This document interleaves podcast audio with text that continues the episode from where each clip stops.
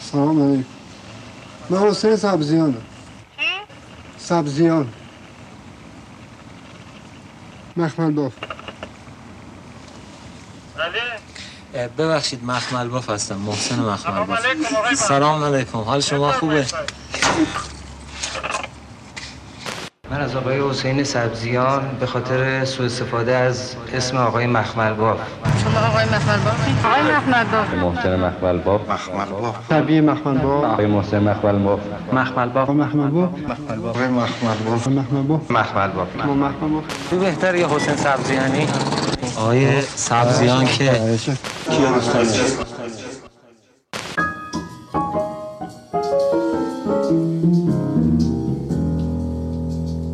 Здравствуйте, друзья! Здравствуйте, здравствуйте! Вновь вместе с вами киногостиная имени Максена Махмальбафа. И сегодня у нас в гостях Иван, я как Федерико Феллини Фурманов. Здравствуйте, Иван. Добрый вечер. Здравствуйте, здравствуйте. И Илья Махсен Махмальбаф Пелецкий. Здравствуйте, Илья. Здравствуйте, очень Илья. приятно. Надеемся, что вы сможете прояснить нам сегодня многое. И, конечно же, я, ведущий научный сотрудник и ваш постоянный ведущий Жуков Дмитрий Константинович. Ведущий научный сотрудник чего? Ведущий научный сотрудник Института кинематографистики имени Максена Махмальбафа. А, и сегодня на повестке нашего обсуждения фильм иранского режиссера Аббаса Киаростами «Close Up» или, известный на русском, «Крупный план».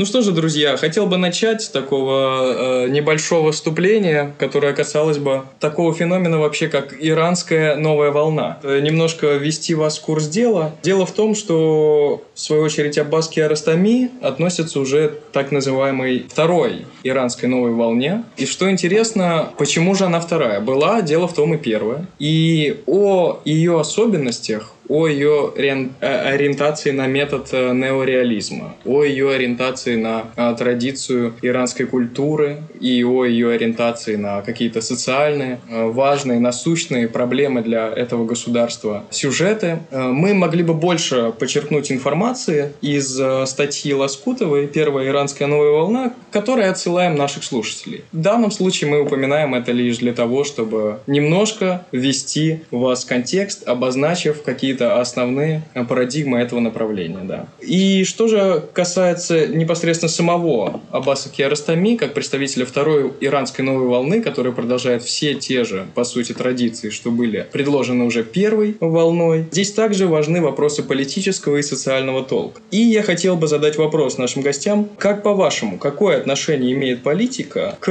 иранскому кинематографу? Ну, хотя бы даже вот на примере представленного фильма. Как-то чувствуется это?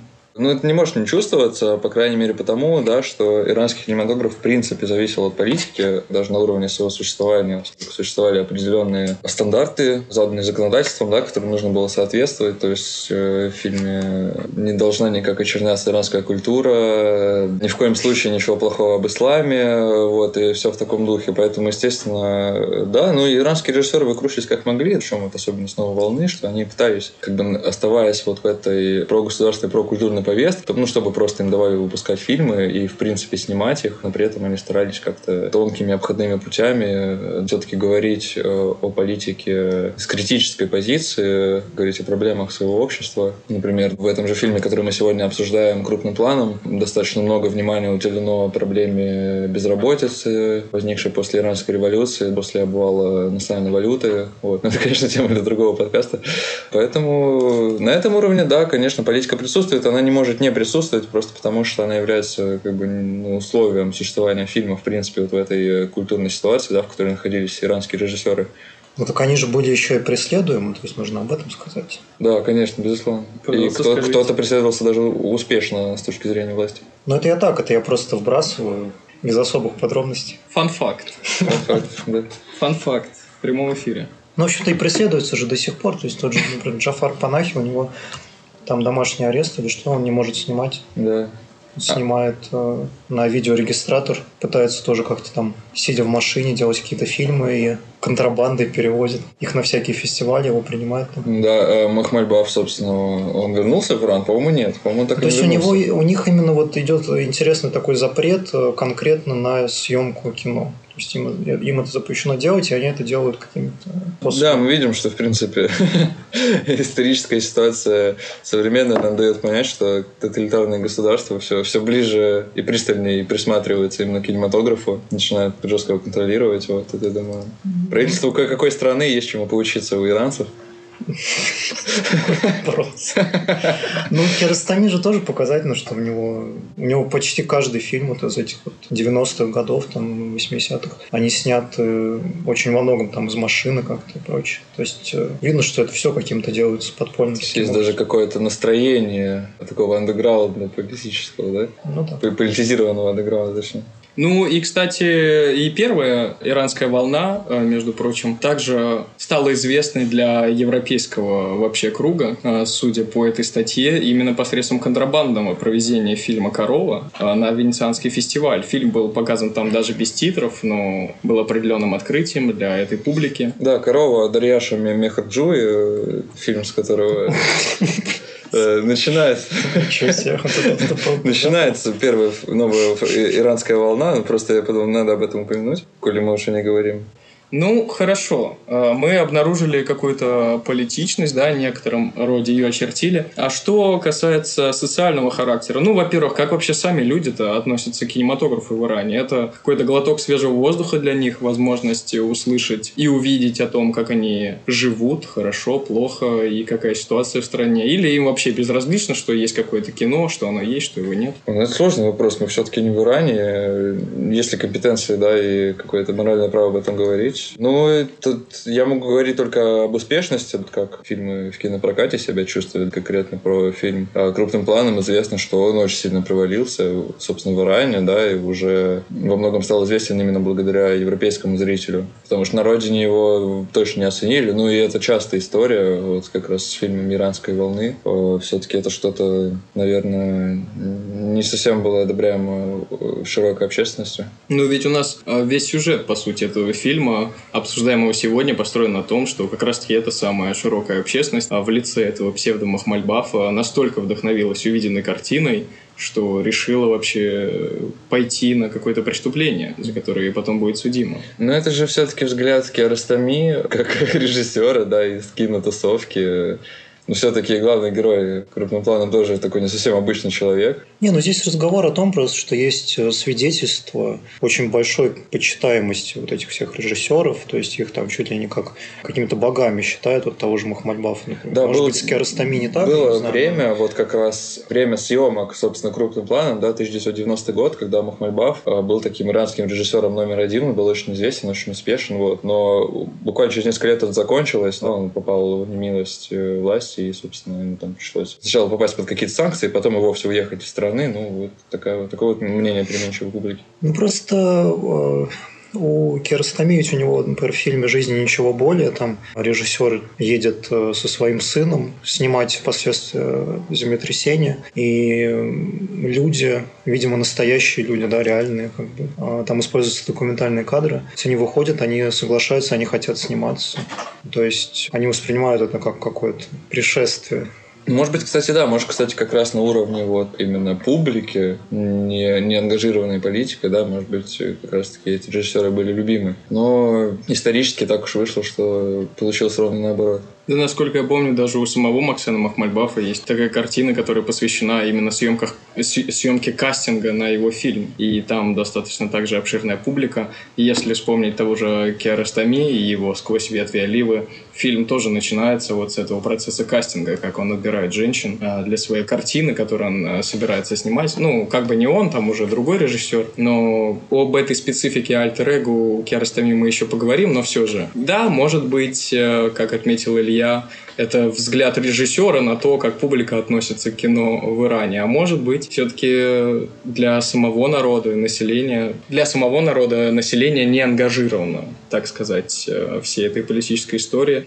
Кино действительно является чем-то очень важным. Ну, также, если мы уже будем говорить непосредственно о фильме, немножко очертив э, какой-то контекст и какое-то пространство, в рамках которого все это снимается, то что можно сказать вообще о самом фильме. С самого начала, да, если его рассматривать. Просто вот такой вопрос даже может быть больше личный, чем э, вопрос к специалистам. Не чувствуется ли вами какая-то такая нереальность, фиктивность происходящего? Вот вы можете поверить, что это именно что документальное кино, происходит сейчас а, на экране, а не какое-то а, художественное полотно, художественный вымысел. Ну, однозначно, вот э, скеростомин – это тоже такая примечательная черта иранской волны э, кинематографической. Они очень активно работают с документальным жанром, но при этом воспринимают его явно не как европейцы. И вот, вот здесь грань действительно между художественным и документальным, между игровым и неигровым, ну, просто между реальностью и вымыслом, она очень сильно размывается. Вот, и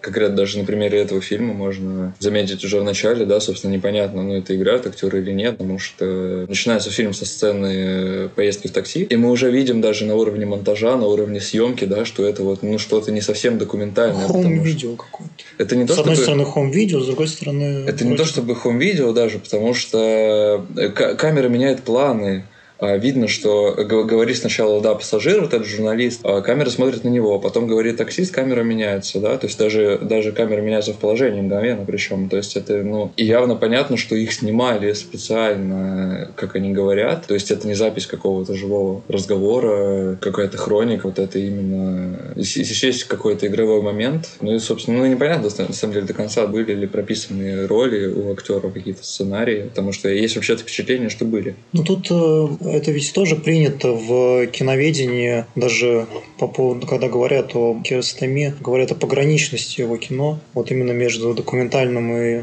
игровым. Интересно то, что вот каждый человек, который смотрит, он всегда как-то по-разному воспринимает одни и те же сцены. Вот ты сейчас сказал, что первая сцена в такси, она тебе кажется художественной, а мне, например, она почему-то казалась э, достаточно документальной. То есть мне как раз показалось, что она очень похожа, вот именно как я на, на хом-видео. Может, почувствовал какую-то правду кино. Ну, вот опять же, да, то есть тут э, очень многое зависит от того, кто смотрит. И, э, на это, я думаю, делался какой-то прицел, что очень это сознательно. Да, безусловно. А, но при этом все-таки э, можно опять же заметить, что тот же, тот же Киаростами, он все-таки проводит как будто разграничение, может быть, и не специально, да, но между вот какими-то более документальными традиционном понимании сценами и менее документальными, просто на уровне там качества съемки, потому что вот основная центральная сцена фильма «До свидания в суде», она снята вот как раз именно как хроника, и она снята на какую-то, ну, плохую камеру с сильным приближением, шумами. Ну, мне показалось, что и в такси тоже снято на какую-то фиговую ну, камеру. Там, Может там, быть, они в целом все снимали. Там, там явно картинка получше просто. Ну, окей. Ну, там нет зернистости, да, как минимум. Ну, да. Да и вообще там используется только одна камера в суде, а здесь, как отметил Илья... Нет, там нет, в суде там две камеры, там одна направлена, по-моему, на судью, а да, вторая на него. Это да. было, это нет, было на зал. Что-то, да. по-моему, там говорили, а... что, что одну я направлю на вас, я буду вас снимать крупным планом, вот обвиняемого псевдомых Мальбафа, и вроде одна на зал, да, да, да, при этом там есть какой-то момент, когда почему-то камера все равно движется ну, судьи да, назад. то есть вот опять же, вот опять же, да, в этом вот и есть какая-то и художественность здесь, что камера, она как бы независима от вот этой документальной идеи, как будто бы это очень, правда, очень интересный момент такой хрупкий, скажем так, для понимания. То есть как бы есть какие-то условия документальные, что вот э, там камера будет направлена на вас, а с другой стороны какая-то большая свобода, и там что-то происходит, и какие-то, может быть, дополнительные детали, там какую-то женщину выводят, там плачущую, еще что-то происходит. Ну, то есть всякие такие вещи. Да, ну и забегая вперед, тоже можно отметить, что даже сцена в зале, она все-таки не совсем документальная даже в плане формата, потому что Киаростами, во-первых, ее очень сильно перемонтировал, все изрезал, как он сам признавался, совершил э, ужасный подлог, потому что он просто вставлял ответы там на одни э, реплики совершенно к другим высказываниям. Я не знал об этом. Да. А, Это какие-то у тебя инсайды? Да, какие-то секретные инсайды от моего друга Киаростамин. И вообще, то говоря, часть э, заседания судебного, она на самом деле снята уже не в суде, уже без присутствия публики и судьи и присяжных, а просто наедине, собственно, с главным героем, но смонтированная... Ну, то есть Киаростамин просто его просил, расскажите там, да, когда вот а у нас псевдо Махмайбаф э, заводят свой спич про искусство, да, что зло надевает паранжу искусство, искусства и так далее. Вот это все вещи, которые были сняты уже после, просто Киаростами с ним разговаривал. Потом это было так смонтировано, что он это как бы говорит публике, судье. Но это смотрится в фильме тоже так странновато, потому что, ну, вряд ли обвиняемый будет заводить какой-то такой монолог э, пространный о своих чувствах, э, о своем отношении к искусству, когда его, собственно, решают посадить его в тюрьму или нет. Э, но в фильме, да, это так подано. И действительно, да, здесь монтаж, и вот эти монологи подаются нам как часть реплики в суде, когда, собственно, как-то реагирует публика и судья. Но на самом деле этого не было. Ну, я не заподозрил бы. Вот я, я ты тоже, сейчас да, сказал, я, бы я не даже не знал, да. ну да, у меня не было даже такого ощущения, что снималось с ним отдельно что-то. Это, это интересно. Но это ведь опять же все к этому разговору, который мы начали, и говоря про Херцога, что на самом деле и документальное кино это тоже очень фейковая такая категория, и очень сильно связано с художественностью. И этот разговор, он, в общем-то, не очень... Ну, разговор о том, что документальное кино должно быть исключительно документальным, вот именно что правдивым, мне кажется, он исходит в основном от не очень, видимо, компетентных людей, которые как-то очень буквально понимают в целом документальность Да, ну тут возникает вопрос, чем-то должно быть документальное кино, его отличает. Ну да ладно. Вообще забавная, забавная у нас тенденция, это мы от, каждого, от выпуска к выпуску идем к такому все, все менее документальному кино. Да, да. Постепенно... Скоро будем смотреть «Форсаж». Скоро будем смотреть «Форсаж». Потому что ну, действительно рамки как будто с каждым, с каждым новым фильмом все больше размываются, и уже просто сложно говорить даже о том, что это такое. خانم ببخشید خیابان گلزار کجاست؟ مستقیم میریم کفش اون سوپره دست چپ خب Ну да, что касается моего личного взгляда, я соглашусь, что с самого начала и, и именно по причине наличия нескольких камер, несмотря на то, какие бы обыденные разговоры не происходили в этом такси, чувствуется, что все-таки это постановочные кадры, ну, особенно это чувствуется в том, насколько будто бы уместно происходят все события. Например, вот выходит этот журналист для того, чтобы дойти до дома, и начинают разговаривать водитель такси и два э, военнослужащих. И разговор их заканчивается... Он, во-первых, он приходит к логическому завершению, но приходит когда? Он не обрывается, но приходит когда? Когда им пора идти и вязать этого псевдо-махмальбафа или сабзиана. То есть обычно, да, в какой-то жизни у нас все так обрывками и прочее, прочее, а здесь все так достаточно лаконично и органично. Ну, я уж молчу про эту сцену э, с катящимся баллоном, который этот э, таксист, водитель такси э, выкидывает из листвы. Ты вообще... Он его пинает? Да, что? да, он его... Ну, кстати, такая футбольная традиция, тоже иранская, очень большая. Кстати, в фильме что-то было про футбол, да. Ну и, кстати, вот да, Про- особенно уже при приближении к этому моменту ареста, опять-таки, даже вот эта сцена с пинанием банки, она снята так в духе даже, наверное, какой-то европейского кинематографа, какой-то французской новой волны э, с этими крупными ракурсами, да, мы сначала видим, опять же, то есть, что, в принципе, невозможно снять в каком-то документальном кино. Ну, не знаю, мне кажется, как раз э, французская новая волна, она Хотя, не знаю, но просто она, мне кажется, больше какой-то сконструированной. Нет, То есть, безусловно, э, конечно. Но мы все-таки Хотя, не приравниваем одно к хотя другому. эти фильмы тоже, ну вот, да, то есть здесь это наш обычный разговор про тоже, в смысле не наш разговор, а какой-то киноразговор обычный, когда э, кино, кинотеоретически, когда размышляют о границах кадра э, и в целом вот о подлинности там и неподлинности и прочем, и говорят вот, чтобы создать э, такой безграничный кадр, то есть со- чтобы создать документальность, нужно, может быть, даже намного большую искусственность предпринять, чем когда мы снимаем художественное кино, такое более жесткое. Поэтому я даже не знаю, да. Я бы, конечно, хотел сказать, что новая волна, она, э, такая типа сделанная, но Киростами, мне кажется, он тоже очень, тоже очень сделанный. Но в то же время он, он э, свободен по форме. То есть он очень, у него очень много вот именно что почти документальных кадров, которые как раз э, сняты на такую на статичную камеру, направленную просто на среду, которая, в общем-то, от этой камеры независима. То есть которая как будто бы не подвластна ей, ей не управляется вот этим режиссерским, режиссерской волей. Ну, в общем-то, да, но это тоже такой вот, опять же, киноразговор, может, даже просто и даже разговор в целом об искусстве, потому что у нас есть э, документальность, какая-то вот правдивость на уровне факта, и вот ощущение документальности. э, и тут Киростами, наверное, все-таки со вторым работает, ему важнее именно создать нек- некоторое ощущение у нас, да, как он его достигает, но действительно для этого прикладываются усилия, это уже... Да он вот создает ощущение, мне кажется, непонятно чего скорее. Есть Мне кажется, мне кажется, вот это его, это как раз, вот что мне понравилось в этом фильме, это то, что, э, мне кажется, это уникальное какое-то чувство, которое может вызывать э, кино. То есть это правда вот э, тоже совершенно особое какое-то ощущение, которое вот он смог найти. Это вот именно что вот этой пограничности, какой-то неуловимости, и мы это смотрим, у нас просто там мозг взрывается от, от того, что там так много рекурсий, там всяких взглядов во взгляде и прочего, прочего, прочего. Но самое главное, да, вот эта вот граница, которую мы улавливаем и пытаемся за нее держаться, граница между документальным и художественным.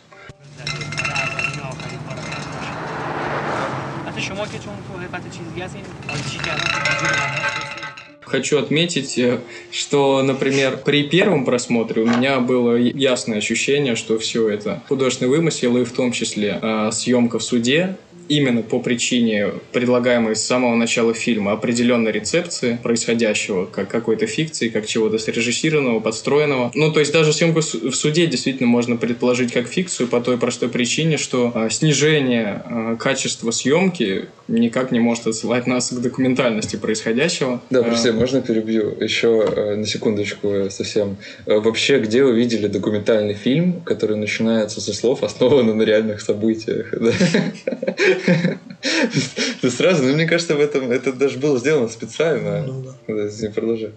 Ну да, может быть. Но просто даже, например, если не брать съемку в суде, то брать съемку в тюрьме, где приходит сам э, Киаростами к этому Махмальбафу, и их так снимают как-то через решетку. Ну, это, это, кстати, я тоже вот как раз, ты сейчас это начал говорить, я тоже хотел про этот момент сказать. Он как раз тоже такой очень яркий в плане пограничности. Да, ну вот это, кстати, насколько я знаю, именно настоящая съемка, да, да без подготовки.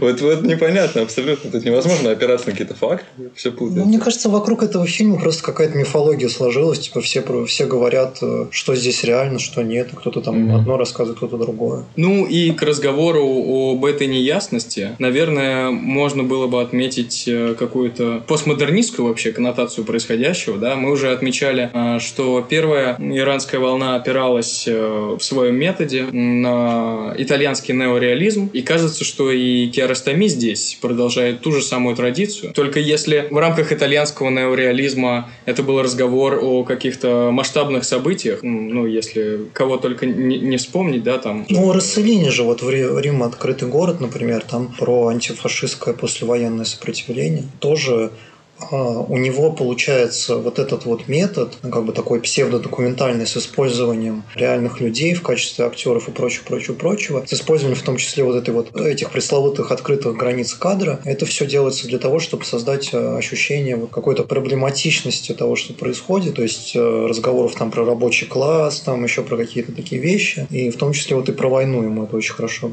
тоже вот у Рассенина это получилось. Ну и прочее, у него фильмы тоже есть другие. Там Пайзан, там и прочее. Ну да, а у Киаростами у него получается, ну можно сказать, что это как новый какой-то этап а, неореализма, то есть он доводит это просто до предела, то есть он использует те же самые методы просто, чтобы поразмышлять о, не знаю, природе кинематографа, то есть это просто уже доведенный до абсурда этот метод с теми же актерами. Не знаю, можно ли назвать это каким-то постмодернизмом, ну, скорее всего, да. Ну, вот именно что размышление вот о методе, да, это это как раз вот в этом разговор. Да, абсурда не знаю, да, но явно какое-то ощущение парадоксальности возникает, когда ты понимаешь, э, что актеры играют просто самих себя, и, собственно, и эта бедная семья, и этот наш горе-мошенник Хасейн, да, э, то есть они просто во второй раз их Киаростами заставил все, все это реконструировать. Я думаю, дело вот именно в тематике.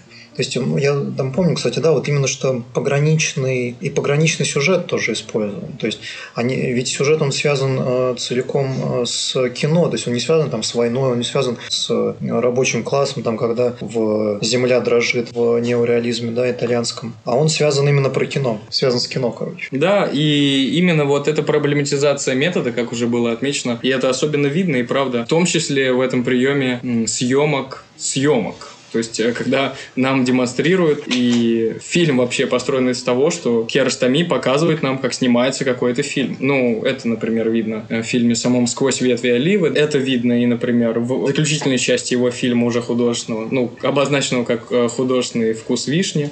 А, Да и, в общем-то, в самом, на самом деле, клоузап тоже в какой-то мере это съемки а, как, какого-то фильма. В том смысле, что это съемки того фильма, который сам бы этот Сабзиан снял о самом себе. Вот. Ему прямо задает вопрос Киаростами на этом суде, а, что разве вы не видите сейчас, что это и есть ваш фильм? То, что вы сейчас делаете, вы снимаете свой фильм.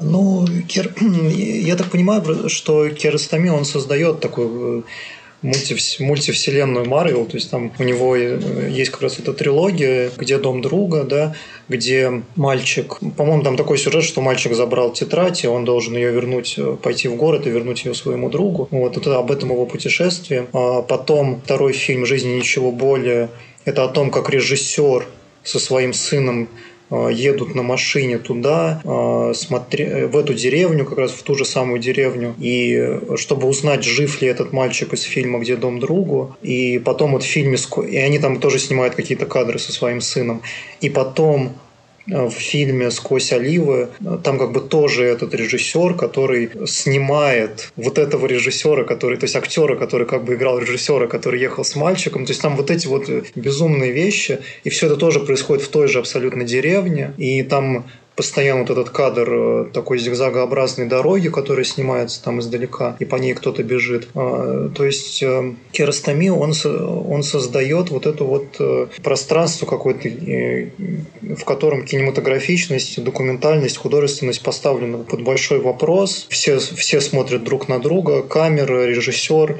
взгляды все переплетены, это очень сложно там описать словами и объяснить, и как-то разобрать, но это, я думаю, очень как раз хорошо работает на основной эффект. Именно вот такая про- проблема, кино как проблема, и режиссер как проблема, и взгляд режиссера, и псевдомах Мальбав, да, он тоже, он тоже говорит о том, как быть режиссером, там, не имея, не знаю, средств для того, чтобы быть режиссером. Тоже такой очень интересный вопрос. И мы, и мы понимаем вот из-за этого фильма, что как раз такая метафизика, вот такой, такой какой-то выход за пределы своей бедности, да, он возможен благодаря, я не знаю, тому, что тебя снял кто-то другой, например. Ты сам режиссер, как бы, но тебя снимает кто-то другой или еще что-то. Но это философия, ее можно бесконечно продолжать, но я думаю, это правда очень интересно. Да, но если э, перейти к тому моменту, как это сделано, э, на уровне, так сказать, формы и сюжета, поговорить об этом более подробно, э, мы уже упоминали наличие различных способов съемки, которые имеются в рамках этого фильма. Это и статичный кадр, который должен бы был работать в рамках э, съемки заседания суда, но в какой-то момент вдруг камера почему-то начинает э, двигаться. Это и, да, сам по себе динамичный кадр, это и, э, значит, способ э, съемки от первого лица, point of view, и... Ну и в машине, кстати, это очень часто используется тоже. Вот мы с одной стороны говорим, я прошу прощения, мы просто с одной стороны говорим э, про съемки в машине как художественные, хотя мне как раз кажется, что там камера тоже пытается э, как бы стать каким-то вот как, как бы человеческим взглядом. То есть мы там, вот у него часто, так, кстати, и в «Вкус вишни», там, там ведь тоже получается как будто бы с, с водительского сидения на пассажирское идет взгляд и наоборот. То есть там тоже именно используются такие очень прямые моменты, и, наверное, это подразумевает, что режиссер сам, он находится внутри машины. То есть вот о чем речь. То есть сам режиссер как какой-то человек, который условно держит камеру там, если, конечно, он сразу и оператор, или же просто как какая-то метафизическая фигура, как Очень какой-то ярко. взгляд. Очень ярко это, кстати, в финале Close-Up, когда они э, в зеркало бокового видения э, снимают э, самого Махмальбафа и вот этого псевдо Махмальбафа Сабзиана, как они едут на мотоцикле вдвоем. То есть они то сзади их снимают, то потом обгоняют их, чтобы снять их в зеркале э, бокового видения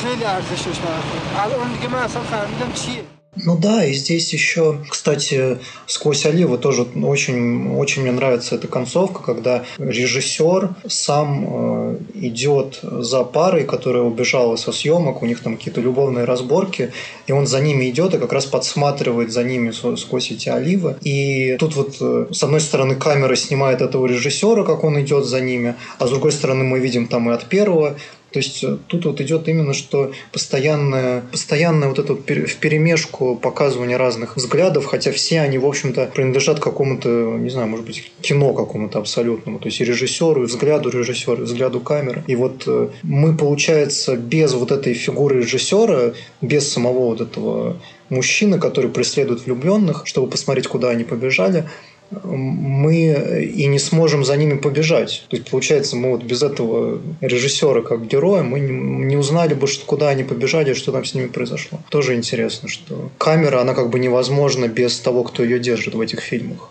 Ну, чаще всего. Может быть, когда-то она выходит за эти пределы. Ну, и, кстати, и тогда нельзя ли э, сделать такое заключение, ну, заключение к тому, что было сейчас произнесено, что вообще эта идея взгляда режиссера является такой проблемной для самого Киаростами, что он проблематизирует саму фигуру режиссера и в том, что он выбирает героями своих фильмов режиссеров, и в том, что он сам режиссер, и в том, что от кого действительно вообще зависит съемки происходящего. Э, не является ли вообще вот за всеми этими перипетиями, то это про какое-то покушение на мошенничество, то это про какую-то любовную историю, то это вот про какого-то школьника, который хочет вернуть э, тетрадку своему другу. В действительности ли это имеет хоть какое-то значение керостоми, который на самом деле Э, рассуждает всегда о вот этом взгляде режиссера и о том, что вообще такое фигура режиссера в кино. Ну, в этих вот э, фильмах там 90-х годов, 80-х, мне кажется, они вот именно такие постмодернистские. Я вот не, не могу сказать про вкус вишни, мне кажется, он уже немножко выходит. Он, там уже там идет рассуждение скорее о смерти, там, чем о кино. Хотя он использует те же методы, но это что-то немножко другое, мне кажется. А вот эти фильмы, которые входят в условную трилогию, которую я там обозначил э, раньше, и э, которым примыкает каким-то образом крупный план, я думаю, они как раз, да, они все кино. Ну и, кстати, если уж э, уточнять, э, что же здесь относится, что, что позволяет нам относить э, предлагаемое кино к традиции неореализма, то помимо уже упомянутых живых непрофессиональных актеров, это также тот факт, что перед нами открытое кино, как тоже, кстати, уже упоминал Ваня, и также использование такого приема, который обозначен в киноведении как э, окно. Я думаю, что нам сейчас Иван мог бы побольше рассказать об этом. Ну да, но мы же уже э, раньше это уже как-то поднимали, да, то есть вот в, в рамках э, этой записи, э, что есть просто более сделанные фильмы, э, в которых за пределами кадра как бы ничего не происходит. То есть фильмы с очень определенным тоже таким, скажем так, властным монтажом и с очень такими жесткими композициями, какими-то хорошо выверенными, идеальными. Поймано все, что нужно, в общем. Ну да. Это теоретики, ведь аванг... авангардные как раз теоретики, в том числе вот Сергей Эйзенштейн, они как раз вот топили за примерно такое кино, которое, в общем-то, не дает никакого, никакого пространства, и поэтому оно, наверное, больше у нас ассоциируется с художественным, скорее. А вот... И такое э, кино обозначается кино как рамка. Да. То есть мы берем какое-то произведение в рамку и вот помещаем его только э, в рамках этой рамки, и можно смотреть произведение. А кино как окно? Ну да, кино как окно – это получается что-то более свободное, то есть, мне кажется, более близко к ощущение документальности. И здесь можно сказать как раз о там, том же Базене, который как раз э, очень э, превозносил за это неореализм итальянский, потому что он говорил, что, скорее, всего, как раз кино, оно таким должно быть. Вот это кино после тоталитарных, тоталитарных режимов, э, такое кино более свободное. Вот. И здесь главное размышление как раз, ну это тоже такой проброс можно об этом сказать, что насколько оно более свободное, да, а, насколько оно менее сделанное, чем авангардное кино там того же немецкого там, экспрессионизма, того же Ланга или там Эйзенштейна, да, и Диги Вертова, насколько Киаростами менее как бы о форме, или там Филини менее о форме. Ну, в общем, мы имеем дело, короче, с какими-то, опять же, пограничными ситуациями. Даже не знаю, а в, а в чем вообще, как, как это, я просто не знаю, как это, как это завершить. То есть, ну, тут э, а в, да, в чем суть? Что Здесь я... есть э, просто, я хотел напомнить, что, например, в том же самом фильме э, «Сквозь ветви оливы», да, или «Сквозь оливы», при съемке э, происходящего на экране, тем, кто попадает в кадр, как бы позволяет... Это настолько открытое, действительно, ну, пространство Помнишь, там мужчина съемки. поднимался, вот там снимал, снимался вот этот дом, первый этаж дома, и там мужчина поднимался по лестнице, и за ним камера не шла. То есть он да. просто куда-то выходил, он там что-то там пердел с верхнего этажа. Но... То есть там... Но это было было важно при этом, что он там пердит. Ну да. То есть, э, то есть кино существовало и за рамками объектива. Ну да. Вот. И в этом смысле мы говорим о кино как об окне. Но опять же, но тут разговор о том, что это именно что дошло уже до какого-то приема. То есть мы Да, используем вот это вот открытое как бы кино для того, чтобы вот именно со- которое как бы и закрытое становится от Да. того, что это прием. Ну, в клоузап Вот между прочим, это даже педалируется в самом начале, когда мы, собственно, вот эту пресловутую сцену с, катя- с катящейся банкой наблюдаем. Это же о чем, собственно, речь, да? О том, что мы смотрим вот на эту банку, когда там, ну, в этот же А что мы момент... вынуждены быть вот с этим мужчиной на улице, пока Да, там что-то внутри. Да, Это, и кстати, только спустя там час хронометража мы видим уже это от лица, собственно, Сабзиана, как все на самом деле Я, происходит. кстати, даже не думал об этом, но это правда интересно. Да. что- Ну и также э, открытость э, такого метода подразумевается тем, что не раз у Керастами в клоузап микрофон попадает в объектив.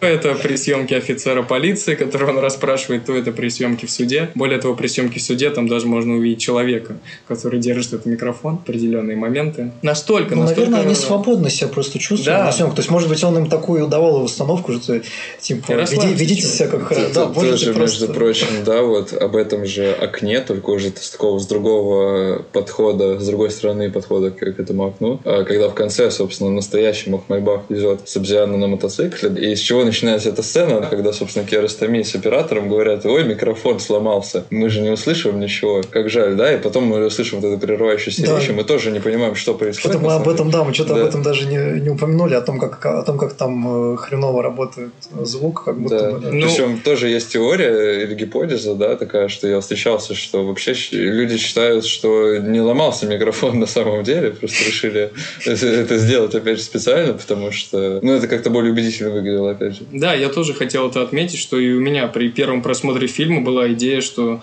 все было нормально, и просто это было так обыграно, а впоследствии так нарезан, уже, нарезана уже звуковая дорожка, что все выглядит так, будто обрывается речь. Ну, кстати, по поводу вот окна машины тоже я так э, проброшу то, что мы не успели сказать из того, что планировали.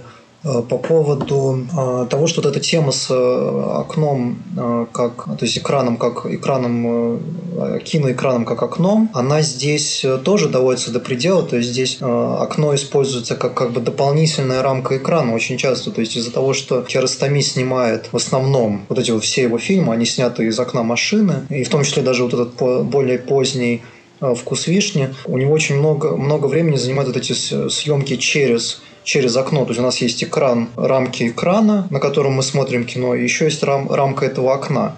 И понятное дело, что когда мы смотрим в окно, там за ним еще очень большой мир, который как бы мы подразумеваем, но мы его, мы его не видим. И вот это вот перемещение машины, оно этот мир нам чуть-чуть приоткрывает, и такое создает присутствие определенное. Ну и, кстати, как будто бы... Иммерсивный такой спектакль.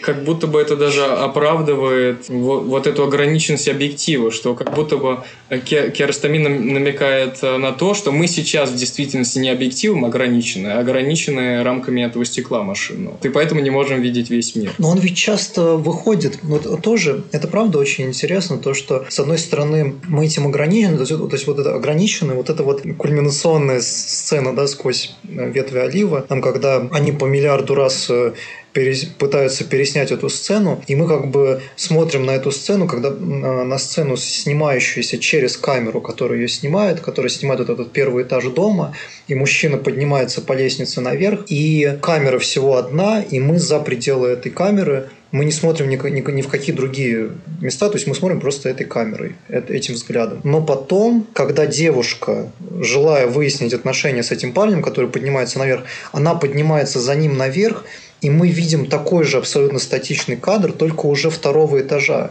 То есть вдруг камера, она как бы выходит э, за пределы э, самой себя. То есть это вот какое-то какое необъяснимое происходит метафизическое движение. Меня это на самом деле э, восхитило. Вот это вот, э, я даже не знаю, что, что это Ну, это вообще. похоже, кстати, правда на э, японского режиссера, как там. когда- Отзу. Да, на Отзу, когда у него тоже есть моменты, когда всегда статичная камера и расположенная на определенном Ну да, мы как-то как говорили об этом, то, что он использует моменты перемещения для создания да, какого-то ме- метафизического, вот именно движения камеры, он использует всегда в каких-то прям супер чувствительных моментов. И, Да, это по-моему, у Киростами даже есть фильм, посвященный Отзу. Да, да. Ну, а, Величайший фильм. Вспомнил, да.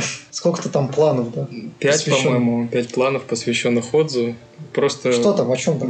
банальная съемка пляжа на протяжении полутора часов. Каждый из планов э, посвящен, каждому из планов посвящено минут 20. Ничего. Ну, все, что происходит, то и происходит. Камера статична, э, люди живут, ходят, гуляют, разговаривают, ничего не происходит, кроме того, что Ну, делают общем, люди. чувствительного момента не произошло. Вот этого метафизического переноса, да, к сожалению, не получилось. Хотя, ну да, не получилось скорее. Вот, ну также нельзя не вспомнить э, категорию случайности, которую мы однажды с вами проблематизировали. Ну, с Херцогом. Да, в связи с Херцогом, э, задумавшись вообще о том, возможно ли фундировать э, категорию случайности э, кинематограф или, или это наш какой-то шизо-загон. А, Но вот что по случайности у Керастеми? Встречаем ли мы вообще эту случайность как таковую? Ну вот уж точно тот баллон, который катится по дороге, это никак не случайность, это намеренная вещь, да?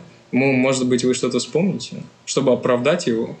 Оправдать, вернее, нашу категорию случайности? Да на самом деле нет. Э, Как ни странно, я вот даже когда смотрел, э, я даже как-то ну, ждал, я пытался найти вот какой-то момент, да, потому что, опять же, на фоне вот этого ощущения постоянного художественности, сделанности, как называют вами, ну, в плохом смысле, конечно, Срежиссированности. да, срежиссированности, э, что вот появится какой-то переход, так сказать, в реальный мир через какие-то вот какие-то случайные события, ну, как-то обычно, да, через он такой самый простой путь, как это обычно делается. И я не знаю, не возникает, потому что как будто вот когда ты начинаешь э, понимать, да, когда ты видишь титры в начале, когда Керстами говорит, что вот эти актеры сыграли самих себя, там, что такое, ты понимаешь, что действительно просто настоящие люди, но они говорят, они проговаривают то, что они было, да, то есть они реконструируют события, то есть они договорились как-то вот определенным образом себя вести, повторять э, какие-то реплики, э, уже когда-то им сказанные. Я не знаю, я здесь не увидел никакого элемента случайности, да, мне кажется, самый случайный персонаж вообще во всем фильме — это судья. Но он... Как-то заседание начинается с каких слов? Да, да, да, храни Аллах, вот, но э, дальше этого дела особо не идет. Но он там как-то угорает со всего. Он, как, он правда как будто бы вне, вне роли, короче, находится немножко. Да, судья там буквально какой-то метафизический судья, он просто смотрит на все это, так посмеивается и, и прощает, самое главное. Нет, ну по поводу случайности тут э, может быть даже не про а, не про клоузап был разговор. а Нет, может ну и быть, в Клоуза были два индюка, которых они Ну встретили да. по пути. Индюки – это подставные актеры. Ну, где дом друга, там тоже он снимает детей, которые, в общем-то, не особо и держат свою роль, то есть они да, очень непосредственно себя ведут. Возможно, это даже съемки происходили даже какая-то реальная ситуация имела место, связанная вот с этим, с этой доставкой тетради в город какой-то отдаленным мальчиком.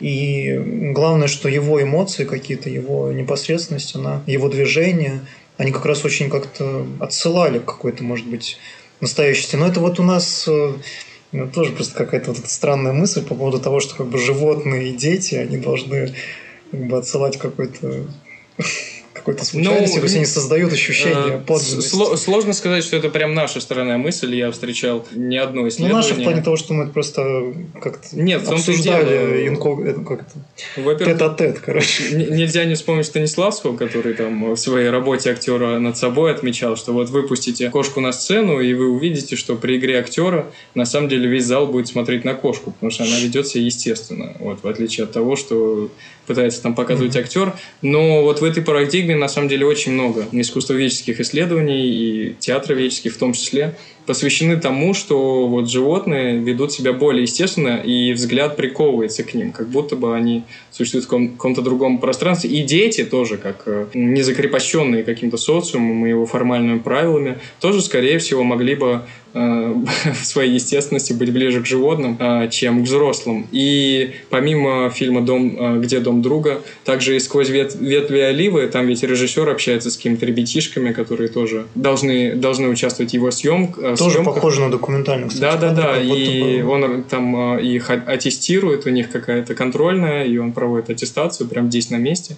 Более того, там даже есть такой момент, уже не в отношении детей, но животных, а, вдруг э, в кадр попадает корова. Она попадает буквально вот какой-то своей одной малой частью, но камера до того статичная вдруг позволяет себе движение за этой коровой, чтобы схватить вот эту случайность. За малой частью коровы. Да, вот это самая естественность, в отличие от того, что происходит. Ну, нельзя, мне кажется, с, когда мы говорим о керастомии, тут э, скорее... Мы тут очень сильно, мне кажется, все-таки притягиваем при, притягиваем за уши вот эту погоню за естественностью. А с Херцогом ведь это было, да, это было именно что-то болезненности, а здесь... э, Нет, э, я Ну, здесь и и- не предлагаю ну, притягивать э, за уши его погоню и то, что он проблематизирует. Но для это. него это не центральная Да, общем, да. тема, и он вот эту вот да, ему, ему документальное, вот это свое документальное он находит в какой-то пограничности, а животные, я думаю, они здесь, да, они, возможно, могут случайно попадать в кадр, да, по-настоящему, но э, может быть, это просто признак той среды, в которой снимается кино. Это так, так же, как у того же Кустурицы, да, там какие-нибудь э, старые какие-то советские машины, набитые э, гусями, там, которые, которые люди, которых люди перевозят там, из одной деревни в другую и прочее. То есть, может быть, это просто как какой-то, какая-то примета времени, там, примета этого пространства. Может быть, даже оно и не специально сделано. Да, у меня и нет такого утверждения, просто в парадигме выделения а, такой категории, как случайность, возможность посмотреть и на этот фильм с точки зрения этой категории. Это просто возможность, но не утверждение. Но что- здесь просто дети, они входят скорее, они как частность вот какого-то более объемного понятия, как э, живые люди, да, обычные люди в качестве актеров, то есть не, не профессиональные актеры. А дети, непрофессиональные актеры, это просто как такая отдельная, более, видимо, такая напряженная, короче, категория. В смысле, еще более подлинная, да, чем обычные люди актеры взрослые. Ну, что же, на этой чудесной ноте... Что, уже все? Да, Я только представляете? успел разогнаться. Только, только начали, а уже и фильм закончился. То, ну, в принципе, напоследок, если есть у кого-то желание поделиться своей какой-то рецепцией фильма, Да, так а что, да, вот э, поделиться, а что это все-таки? Ну да, если есть, пожалуйста. Где, вот, мне кажется, интересно, какая, какова пропорция документальности, и, да, то есть, как тебе кажется, чего больше, и как ты вообще его восп- воспринял, этот фильм? Да, его можно вот назвать действительно картиной Махмальбаф Максена. Ну, картиной Максена Махмальбафа мы его не назовем, потому что это картина Аббаса Киаростами, но э, парадоксальное Печально. ощущение... Какой-то вообще возникает. новый вопрос задал, я даже, даже не знаю, откуда это Герман. вообще взялось. Парадоксальное ощущение возникает. Да, фильм реально от и до воспринимается художественным, игровым даже, но при этом вот хочется как-то интуитивно очень сильно сказать, что это документалка. И, наверное, да, это, э, это действительно вот да, то, о чем я говорил, что у нас есть вот какая-то э, правда жизни и э, правда художественного произведения, и они отличаются вообще в своем генезисе и в том, как они работают с восприятием. И здесь э, как будто керастомия, я не знаю, специально это было или нет, но скорее всего да, просто потому что да, об этом говорит метод. Э, Но действительно, как будто он проблематизирует даже эту разницу и пытается конкретно стереть какие-то границы между ними настолько, чтобы мы даже прекрасно знаем, что у нас есть вот действительно какой-то момент художественного вымысла, что у нас, э, ну, нам заявлено просто с самого начала, что есть актеры, хоть это и те же люди, которые были участниками событий настоящих, и на уровне монтажа мы это видим. Да, кстати, такое лирическое отступление. Да, фильм-то снимался, мы, мы даже можем видеть по качеству сцен, ну, в смысле, по качеству картинки, да, и по тому, как они сняты, как менялся даже метод э, Киаростами, потому что, на самом деле, первая сцена, которая вообще была снята, это сцена разговора, собственно, Киаростами с псевдомахмальбафом, когда он приходит к нему вот эту тюрьму. Ну, это даже не тюрьма, да, это какое-то место временного содержания, и они беседуют. И она снята одним образом, а потом, соответственно, да, когда уже...